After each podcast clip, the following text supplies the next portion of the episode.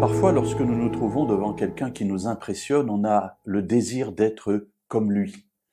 Je me souviens que dans mes études de théologie, j'ai eu l'occasion de rencontrer un professeur qui s'appelait frère Schwantes, un professeur d'hébreu.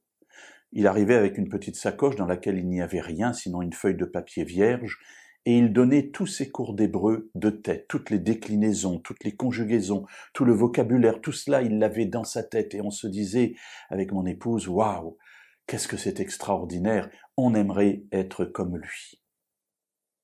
Mais on ne sait pas par quoi cet homme est passé pour en arriver là.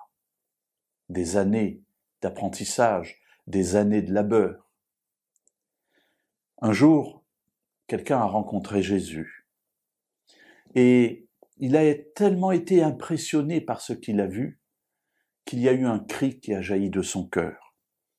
Dans l'évangile selon Luc au chapitre 9 et au verset 57, la parole nous dit que pendant qu'ils étaient en chemin, quelqu'un dit à Jésus, Je te suivrai partout où tu iras.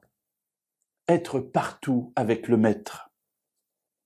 En disant cela, on voit cette puissance d'attraction et de beauté qu'il y avait chez Jésus, qui donne envie à celui qui le voit de le suivre partout où il ira.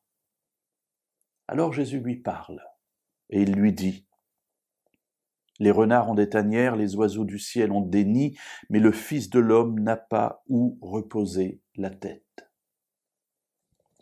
Suivre Jésus, c'est quelque chose de merveilleux, c'est la chose la plus belle que nous puissions faire, en tout cas dans ma vie que j'ai faite.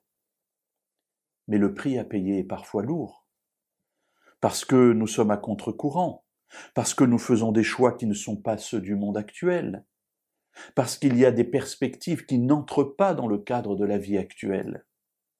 Alors oui, cela a un coût de suivre Jésus, parce que dans l'exemple qu'il nous donne, les animaux ont des endroits où reposer, mais ceux qui suivent Jésus sont toujours comme suspendus à une branche, ne sachant de quel côté ils iront un jour ou l'autre, car Dieu dirige leur vie.